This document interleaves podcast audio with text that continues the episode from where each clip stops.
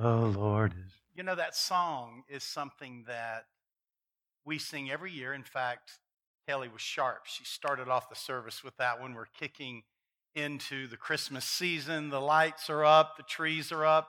Thanksgiving, whoo, that was gone. Now Christmas is already here. Everybody's already decorated their streets, their houses, because we want to be ready for Christmas.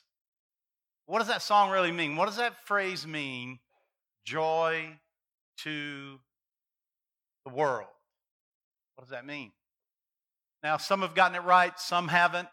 We actually live in a country where that song is very familiar to most everyone, not everybody, not as much as it used to be, but even those that you think don't know, they've heard the song. They've heard it on the radio, they've heard it at Christmas time. Some have even written other songs. Have you noticed that in the movies or just on any radio station, you might hear a Christian phrase or a reference to some person or scripture in the Bible, and you know the song has nothing to do with Christianity or the movie has nothing to do with it. They just, but you know that they know about these stories and about those phrases and about those Bible verses. And this was true when I was growing up. There was a song, it was called Joy to the World. Now, not all of you will know this group or uh, the particular song, but it was on the radio, and I had to, you know, knowingly confess to my children that this was actually my favorite uh, rock group back in the day, okay? So, but it was Joy to the World. It went something like this Joy to the world, to all the boys and girls now, joy to the fishes in the deep blue sea. See, those of you that know that song are old. You're old. See, you're old if you know that song. And listen, the reason we know that they didn't know what they were writing about when they wrote the song is because the song starts out like Jeremiah was a bullfrog, was a good friend of mine. No, they had no clue as to what that meant. Okay? And that, that's that's true is that we, we know this phrase, even a lot of people in our country know that phrase. Now, there are people around the world who have never heard the song. But joy to the world is a reality that we need to know how to declare and portray. If we don't understand what that means or how it is to be lived out in our lives, we don't get it, they won't get it. So I'm in, I'm beginning a series, and we're going to talk about from the perspective of the Christmas story. We're going to talk about this joy that was given to the world. We're going to do this for four Sundays. So I'm going to encourage you don't miss a Sunday. Be here.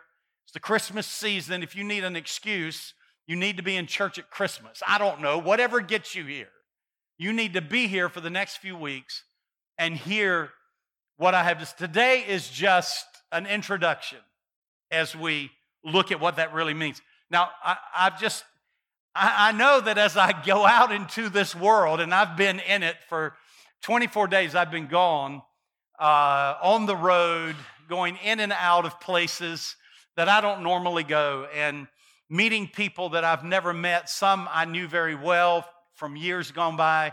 I actually have had 88 personal contacts with people in 24 days. It was very busy from morning till night. And some of those were lunches, some of them were conferences where I would talk with people about getting involved with the mission that I'm now beginning to transition to. That's what I've been doing. And so we are going to learn how to embrace our call to the whole world. Jesus is all about making disciples of nations.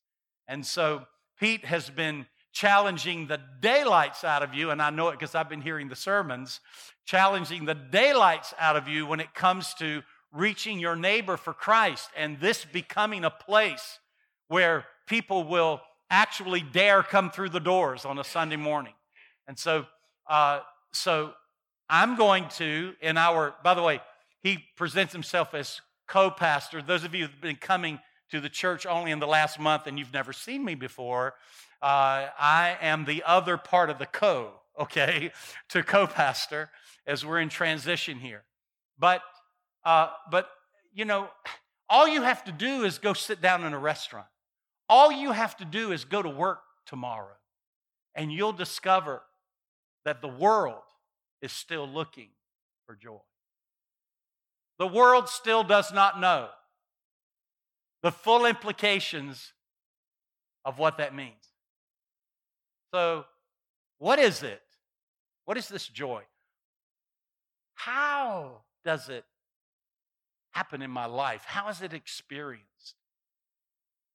When, when, when, when do I get to know or experience or feel this joy?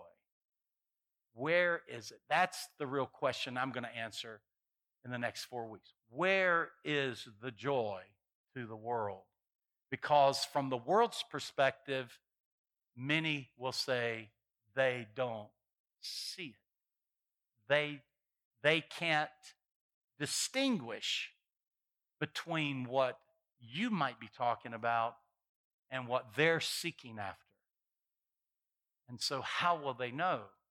How will they learn? How will they taste? How will they experience?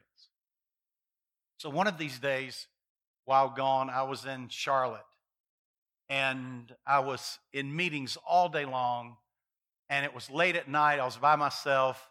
I was leaving the uh, leaving the, the the it was actually a hotel where I'd been meeting people all day, and I uh, had missed a meal or two, and so I was on my way home and I was just hungry. And as I pulled out onto the street, I saw an Applebee's, and so it was late at night. They didn't they weren't even open much longer, and I walked into the place, and there's no hardly anybody in there except for the uh, a few people who were working and, uh, and a couple of people sitting at the bar. And so I walked in and I just thought, I really had this.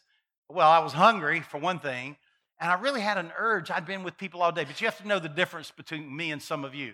I'm the kind of guy who's with people all day, and it just brings me to life. I want to be with somebody else. I mean, I'm, I'm that kind of person. Some of you would be exhausted at the end of the day having been with people all day, but I, I feed on it and I walked into the room just alive and on fire, and I said, I got to talk to somebody.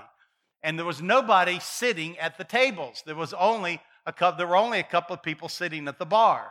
In fact, there were no waitresses to be found, and it was because they were about to close. And so I know this is going to be hard for some of you, and my mother's sitting here. She's going to have a tough time with this. I was sat at the bar, okay? I sat at the bar. Okay, so anyway, I sat at the bar and, and I ordered my meal.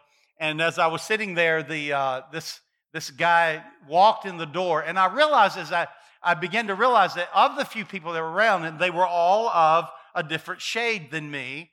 And so, and I, and I also began to realize from what somebody had told me of, and, uh, and the location that I might have been in a part of town where a lot of people live that were a, a different shade of color than me. By the way, we're all people of color.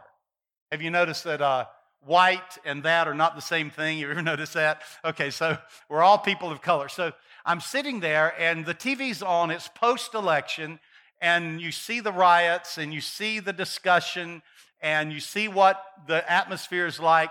And I look across this guy, walks in the door, and he sits about two or three seats away from me, and he is of a different color. And so I thought, this is perfect opportunity to break down a wall. And so I said, uh, "Hey, man, how you doing?" Well, good, good. Said, uh, uh, "So uh, you're coming in late tonight?" Just went, it, just got into a discussion with him. Found out he was married. He had one girl, child. We were talking about that, and he was laughing and thinking, talking about how hard you know it was having a baby and and uh, how crazy his schedule was and all of that. And I said, "Well, are you going to have more?" And he said, Oh, no, man, this is it for me. This is it. And I said, Whoa, now wait just a minute, man. I said, You, you know, you, you got to give that little girl some, some brothers and sisters. You, you need it. You know, I had five. You need at least five. And so I'm, you know, I'm getting into this discussion. He says, Oh, no, man, I could never do that. I said, Yes, you can. That little girl needs brothers and sisters. And piping up out of nowhere, the girl behind the bar yells out or raises her voice, You got that right. And she walks over and she says, I don't have brothers and sisters. And this year's been the worst year of my life. She said, My father died. My mother and I have been at each other. And I had to leave home. I had to quit school. And I'm just trying to make it right now. And she said, I have nobody to share my grief. I'm looking at her, I'm thinking, this girl needs something. She can't see it. Now, this guy and I finished our conversation. He walks out the door. As he gets to the door, I yell out. Got a little bold because nobody's there, you know, just a few of us. There were a few other people at the bar. So he's walking out, and, uh, and I yelled out, More children! and he laughed and went on out. And she came over, and I called her. Hey, honey, listen, I was in the South. Everybody calls everybody honey, okay? And I'm 61, and she was like a college girl. I said, Hey, honey, I said, listen. I said, Do you know me and looked down, and then she looked back at me and she said, Well, I consider myself a person of faith. Of course, I knew that meant she didn't really know what I was talking about. And so I said, Honey, I said, you know, you're going through a hard time, and I'm telling you that who you need is the Lord. That's who you need. And I began to share with her a little bit, not long, because she's waiting on a couple of other people. And I began to share with her a little bit. And then she looked at me and she said, Where do you go to church? I said, Well, I, I, I don't live here. And I gave her a couple of suggestions because I know Charlotte a little bit. And, and I said, Listen, if I did live here, I went to church, I would have already told you. And I would have already invited you. And so we talked a little further in the night. You see, the hunger, the person who is smiling when you walk in the door. She was nice to me. She was smiling. You know, she was working.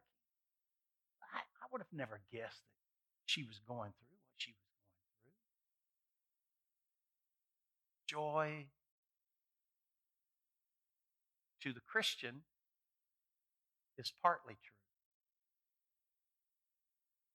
But the idea and the story of Christmas is joy to the whole world, leaving nobody out. Now, I'm going to prove it to you. First, let's look at the Christmas story because um, here's what I've discovered about a Christmas story it is all inclusive. When you read the Christmas story, if you know enough about the New Testament, even about the Old, if you know if you've read enough and then you read the Christmas story, you'll begin to realize that the Christmas story has contained in it a lot. There's a lot of what we call gospel in the Christmas story. There's a lot about Jesus and who he is and why he came. But there's also a lot about how God works with the, us as people revealed through how he worked through the characters of the Christmas story. And so, over the next few weeks, I'm going to reveal some of that. It's always a fresh perspective. I read it every year and, and see it from a different light. I, I want you to look. I want you to look this year at the Christmas story through the eyes of someone who does not know about the Christmas story. Look, look at it who, through the eyes of someone who really doesn't understand what joy to the world. Maybe they've heard the song, but they don't really understand or know what that means, joy to the world, and how that applies to them. So let's look at the Christmas story from the perspective of those who were in it. Now, what I'm going to do is uh, is start with Zacharias. Now, Zacharias was the father of John the Baptist. Uh, he's the beginning of the story, really, uh, in, in Luke. And I'm not going to have you turn there. I'm just going to make reference to a few, and then you might turn to one specific scripture in just a moment in Luke, if you want to go there, Luke chapter 2. But, um, but Zacharias was a, a, a, priest and he was interceding for the people, and, uh, and he was, there were a whole group of people watching as he went into the Holy of Holies, and he's praying alone in there, just he and God. And, but what you have to realize is that God has not spoken God has not expressed himself to his people in 400 years leading up to this moment. You're talking about a hungry people. I want you to imagine those of you who are Christians and you know what your relationship with God is like. I want you to imagine him not responding for 400 years. I want you to imagine him not speaking to you for the rest of your life. See? Well, they had gone through 400 years without God speaking. There was such a hunger and a need for this thing called joy. And I've discovered in the story this time that joy shows up on every page.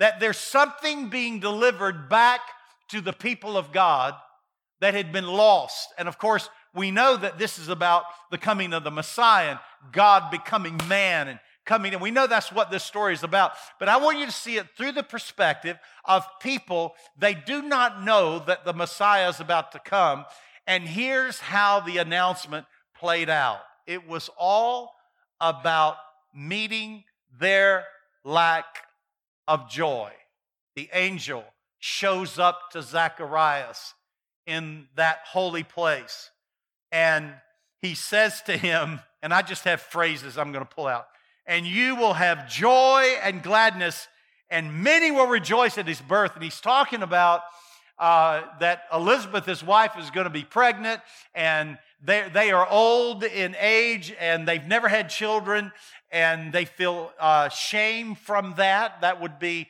in their culture.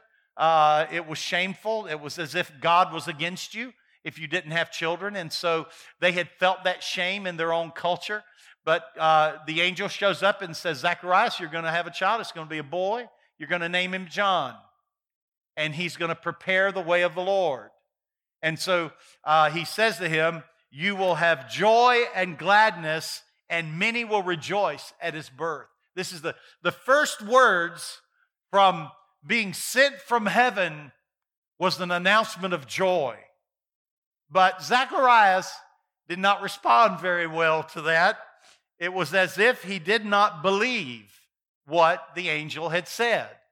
And he said, Really? I mean, you got to be kidding me. You know, my wife, you know, we're old. And, and uh, the angel, this is where we find out his name, because Gabriel was a little taken by his unbelief. And Ab- you can feel the hair rise up on the back of Gabriel's neck as he sees the unbelief of Zacharias and he says, and I can feel the tone in his voice I am Gabriel, who stands in the presence of God and was sent to speak to you and bring you these glad tidings. But you didn't believe. You didn't, you didn't believe that what I had for you was good. You didn't believe that, that I, my message here is a, is a message that will make you glad. It's a message of joy. And you come to me in doubt and disbelief, you can't, you can't understand the joy. You'll never know the joy if you don't believe it. You know, here's what I've noticed about even Christians in our understanding of what this joy is. We, we get it all wrong. Uh, some of us have been Christians a long, long time, and we still don't get it. Now, here's how I know Carol, my wife, has been teaching this Bible study for years. She's had a ministry throughout the nation, even the world, books, radio, television. I mean, she's writing devotionals uh, that go online. She's got all this stuff happening all the time. And the name of the ministry is Just Joy Ministries.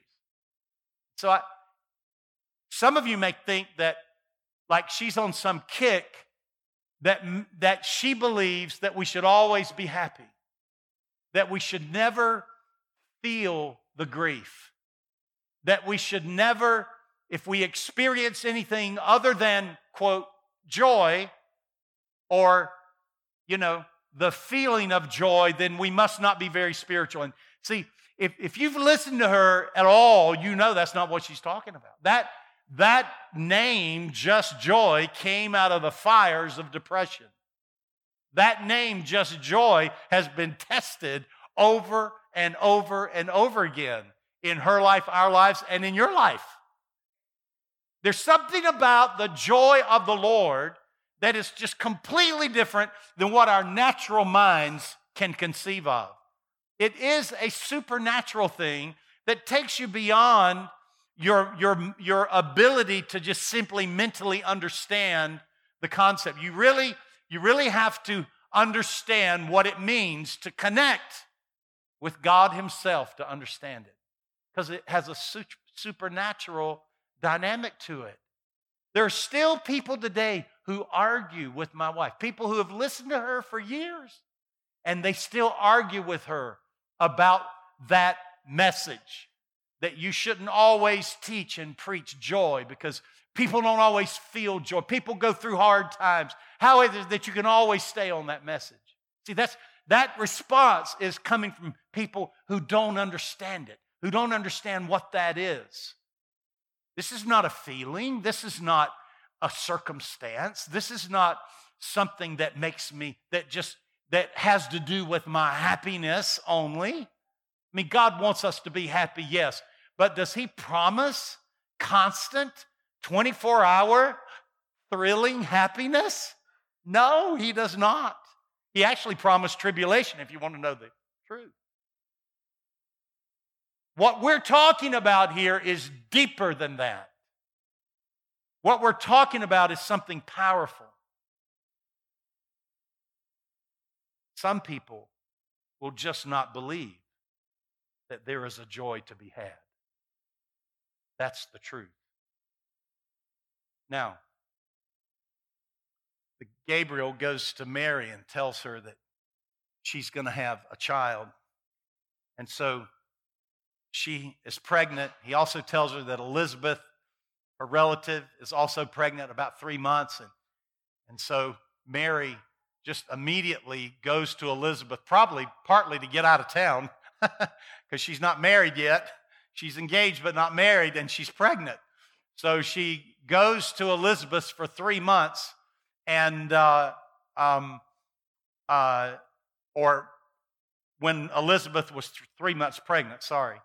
And when she got there, she knocks on the door, and Elizabeth opens the door, and immediately something happens. Elizabeth is filled with the Holy Spirit in the moment, and she feels the baby move, and she out of her mouth come these words For indeed, as soon as the voice of your greeting sounded in my ears, the babe leaped in my womb for joy. The babe leaped in my womb for joy. The, there was joy in response to the greeting of Mary. Now, here's what I want you to notice about that happening it was not just a response from John to Jesus, it wasn't just the fact that Mary had Jesus in her womb, and so John was responding to that. No, he responded. The Bible says, as soon as the voice of your greeting sounded in my ears, the babe leaped. You see, joy is not only believable, Elizabeth believed. Her husband, Zacharias, had such a struggle with it that Gabriel shut his mouth until the baby was born. Maybe he'll be happy after all of that. And he was. Elizabeth believed. In fact, it was so believable, it was unbelievable, if you know what I mean and she was ecstatic, but she believed. But it's not just believable, joy is transferable.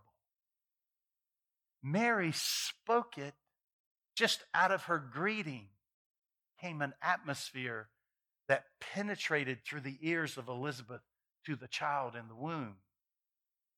This joy is transferable. You can actually bear the fruit. Anybody know what I'm talking about? fruit of the Spirit. Joy is a fruit of the Spirit. If you bear the fruit, people will taste it. They will taste it. People who do not know the Lord can taste the fruit that comes out of your mouth, that shows in your atmosphere, that shows in your life even when you're going through the hard thing. Instead of withdrawing from God and everybody else, when you're going through the hard thing, that's when the real stuff can bear fruit. The, you know, the joy of the Lord is your strength. It's not just your feelings. The joy of the Lord is not just, you know, a circumstance that makes you happy. The joy of the Lord is something that comes from the Lord. The joy not from the Lord, the joy of the Lord. It's His joy that is in Him who is in you. That's the joy of the Lord, which is your strength. I mean, you think God intended for you to be without the power of strength? His strength comes from this thing called joy, which has nothing to do with the smile on your face. It will produce a smile on your face even in hard times, but it has to do with something that's down here. It's on the inside. And it was transferable. Your joy in the Lord is transferable. That doesn't mean, you know, that you're going to cause everybody to go to heaven, but you will give them the taste of something that now they're going to want more of. If you live it, they'll taste it. Then Mary responded and said, My soul magnifies the Lord, and my spirit has rejoiced in God, my Savior. Here's a girl that was being rejected by the people in her community. Here's a girl who, who was being looked at. You, you, this, it's totally different today and what was going on in her culture then. She was, she could have been, actually, she could have lost her life over this. And so this, this girl is, is despised by her community, but she is raptured in joy, rejoicing in the Lord in worship. Joy is found in worship. The word you worship the Lord and everything gets out of the way. Your focus on yourself and your issues and your problems become less when God gets bigger in your life. So worship, worship, oh, magnify the Lord. And as she worshiped, she rejoiced. My spirit has rejoiced in God my Savior, who was in her womb, by the way. Well, Zacharias caught on. Once he had been he had been pinned up, you know, for nine months, and little baby, uh, what's his name? John, yeah. Little baby John was being born, just making sure you were still there little baby John was being born, and and they wanted to name him Zacharias, and Elizabeth said, No, his name is John. And Zacharias said, and, and they said, Oh, you know, we don't know a John in your family. And that was very common. You, you were called by the name of your father. That's true in a lot of cultures today. And so he got a tablet out and wrote on it, No, his name is John. And as soon as he did that, his mouth opened. And the Bible says immediately his mouth was open and his tongue loosed and he spoke praising God. It was almost like, you know, the dam had broken. It was like this thing had been pent up in him. He, he, for all that gladness he didn't have over the message of Gabriel, it had been building up over nine months and it just exploded when his mouth opened and he gave praise and worship to God. He knew of that joy. He knew the reality of what God was doing. He knew that his son was preparing the way for the Messiah to come. Even the Magi got in on it. They weren't believers in Christ.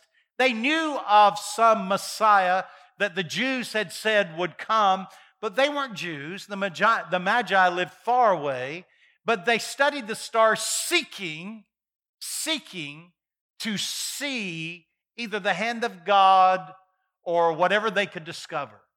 And God spoke to them through the stars and actually led them by a star to Bethlehem. And it says, now this is a year to two years after Jesus was born.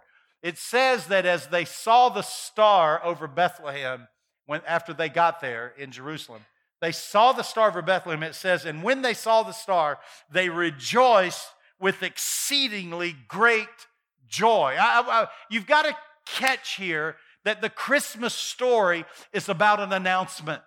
It's about an announcement that overrode the depression of a culture and a people, of the whole world, a world that had not heard the voice of God for 400 years. Even the people of God, desperate, desperate to connect with the, their God and the Messiah that had been prophesied over and over. Would he ever come? And so they were desperate for this joy. They were joyless.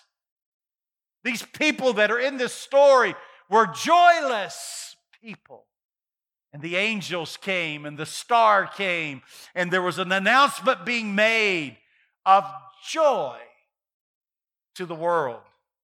And of course, Luke chapter 2, verse 8, this is, this is the key. Now there were in the same country shepherds living out in the fields, keeping watch over their flock by night. And behold, an angel of the Lord stood before them, and the glory of the Lord shone around them, and they were greatly afraid. Then the angel said to them, Do not be afraid, for behold, I bring you good tidings of great joy which will be to all people. Not just to this identified group of God's people, but to all. This is why we sing that song, Joy to the World.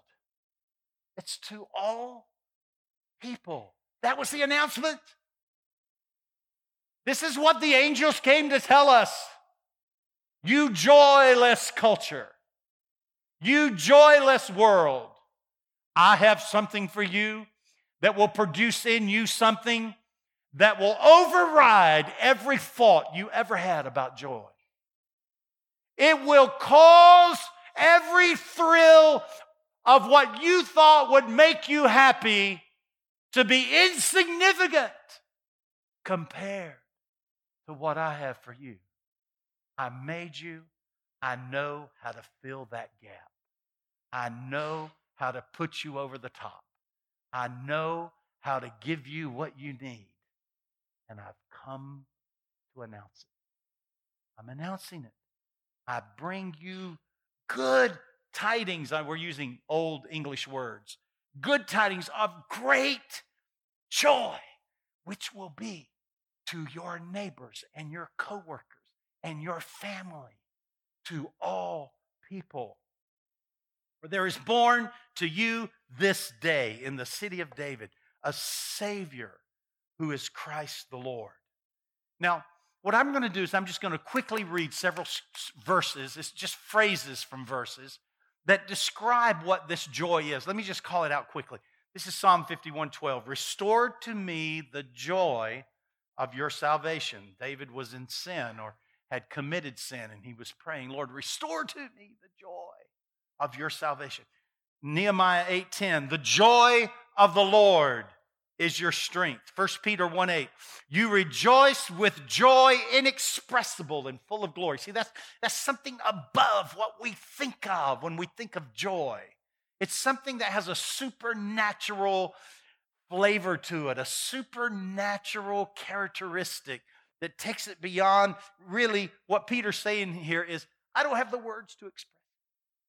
You rejoice with joy inexpressible and full of glory. Psalm 16, 11. In your presence is fullness of joy. At your right hand are pleasures forevermore. There's something in God's presence that He calls pleasures. We're out looking for other things that we call pleasure to give us joy. And they are nothing compared to the pleasures at the right hand of God. That should be a series. What are the pleasures at the right hand of God? John 15, 11. Here's Jesus saying it. These things I've spoken to you that my joy may remain in you and that your joy may be full. Ooh. Take that one home and meditate on it. That my joy may remain in you, not leave, and that your joy may be full. John 16, 22, same discourse. He says, Your joy no one will take from you. Ooh, I like that one. John 17, 13, same same night, he's saying this. These things I speak in the world. You understand that he is talking to his disciples. So you see that as he's talking to believers and he's talking to them about unbelievers when he says this. He says, These things I speak in the world that they may have my joy fulfilled in themselves. These things I speak, whereas there has been no spoken word for 400 years. Jesus comes on the scene and just, you know, he just lets it all come out, especially over about a three year period. Just word, word, word, word. God speaking, God speaking, God speaking. These things I speak in the world, a joyless world, that they may have my joy fulfilled in themselves. And then finally, Romans 14, 17, for the kingdom of God. Listen, the kingdom of God is not, they're not walls. The kingdom of God is, is not just a, a, a church service. And he says the kingdom of God is not eating and drinking, but righteousness and peace and joy in the Holy Spirit. That's the kingdom of God described. This joy is not just a fulfillment to be experienced. This joy is a person to be known. Have you ever had somebody make you happy just because they're just a delight to be around? They never pass judgment on you. They were always affirming. They always believed in you. Do you know people like that? Even they falter, right? Nobody can live up to that, right? Jesus can. He lives in you to be your strength, to affirm you, to strengthen you, not to pass judgment. Listen, just living in a fallen world, judgment takes care of itself. Jesus came not to condemn you, but to save you from that judgment.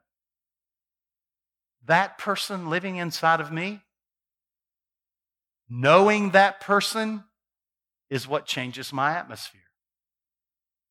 Knowing that person and having an intimate relationship with him is what changes my disposition. It's where my strength comes from. The joy is not just from the Lord, it is the joy of the Lord that gives me strength. Where's the joy? The joy is the who in you. Jesus. Joy is the who in you. I'm going to close with a quick story. Boy, I had a, an experience and it was a divine appointment. I met a man, actually got an email from a friend who knew that I was in getting involved in a particular nation. I'm going to speak in code because this is being recorded and I'm finding myself involved in, in scenarios in people's lives that cannot be made public. So uh, I'm going to be a little code worthy here in my story. But my friend sent me a message, email, and said, Hey, man, you need to meet this guy because he's, he's from the nation that you're beginning to get involved with. And so uh, it's a nation where um, Christianity is kind of a new thing. And so he said, You need to meet this guy. He's from there, and he's banned from the, company, from the country. Okay. And he lives in one of the areas that I was visiting. And so, and I'm talking about just a couple of, a few weeks ago. So I was traveling here in the U.S. and I went to a city where he was. I was meeting other people in that area, and I had breakfast with him. Okay, I'll have you know I'll have breakfast with him. And so this guy sits down. He had just come back from the country that he was banned from. We couldn't reach him by phone, and that was why. He didn't tell anybody where he was because he was banned. He would actually fly into the country next door and sneak through the border to go in and out. Well, he's banned for a very good reason. About 10 years ago, he started a ministry because in this particular nation, there, there much of what you hear about with trafficking, with the traffic of young girls being used uh, for sexual financial gain. And so much, a lot of it comes out of this little country. And so what he did was 10 years ago, he formed a team, a lot of them girls that he had rescued and had brought restoration to with his ministry. And so he took some of these girls and he lines them up across the border of this nation, working with the government of that nation to discover the trafficking that was coming across the border. And so the girls would just kind of hang around and as cars were stopped, the girls would see who was in the car and they would be able to recognize what it looked like when they were crossing the border and they would alert the border guards and the border guards would have them get out of the car come in come in you know just look at your passports and whatever and they would take them into they would separate them and then the girls would go into these girls the room where these girls were and they would give them an out and they would get them out of this trafficking scenario and so they have rescued, in 10 years, they have rescued 90,000 girls. 90,000. Now, so they've been able to separate them, and they have sent hundreds of people into prison over these 10 years. Now, you got let this play it out now, because this guy is now wanted by the mafia of this country. And so they have given him an ultimatum. And his ultimatum is you can do one of three things. Either you get out of town, get out of the country, or you can pay us back for all the money we've lost from all these people you've put in prison, which is impossible. Or we will kill every family member we know where they are. So they had to leave the country. He still sneaks back across the border. Okay, so so this guy, you know, I'm having breakfast with this guy. He's very calm and very nice and kind and telling me that he's moving that day. And the reason he's moving, see, is because he has to stay on the move. They can't just live in one location for a long time, even in our country. And so he's on the move and he's telling me about all this and he says, he says, here's what we do. Now you want to hear about joy to the world. Here's what we do. Not all of the 90,000 have stayed with us for restoration. Many of them just leave, and many of them will end up back where they came from. He said, What, what we've done, though, is we have safe houses all over the nation. And we have this huge ministry now where we offer to every girl the safe house. And if they go, and many of them have, when they, if they go, then we give them months of restoration and help them get back on their feet emotionally and, re, and find their identity again, which, you know, most even, you know, even in America, if you've been in jail for so many years and you get out, you end up back in jail. Why? Because it's, it's the only life you know. And so they give them the restoration process by people who know the Lord, who are bearing the fruit of this joy that is now being discovered by these girls, and most of them come to Christ. Most of them become Christians. And so, as they're being restored, then he gives them a trade. He actually teaches them how to sew and make clothing. They have their own company that nobody realizes is their company. And they, what they do, though, with these girls is they teach them the trade. Then they send them by threes. After a period of time, they send them by threes into a village.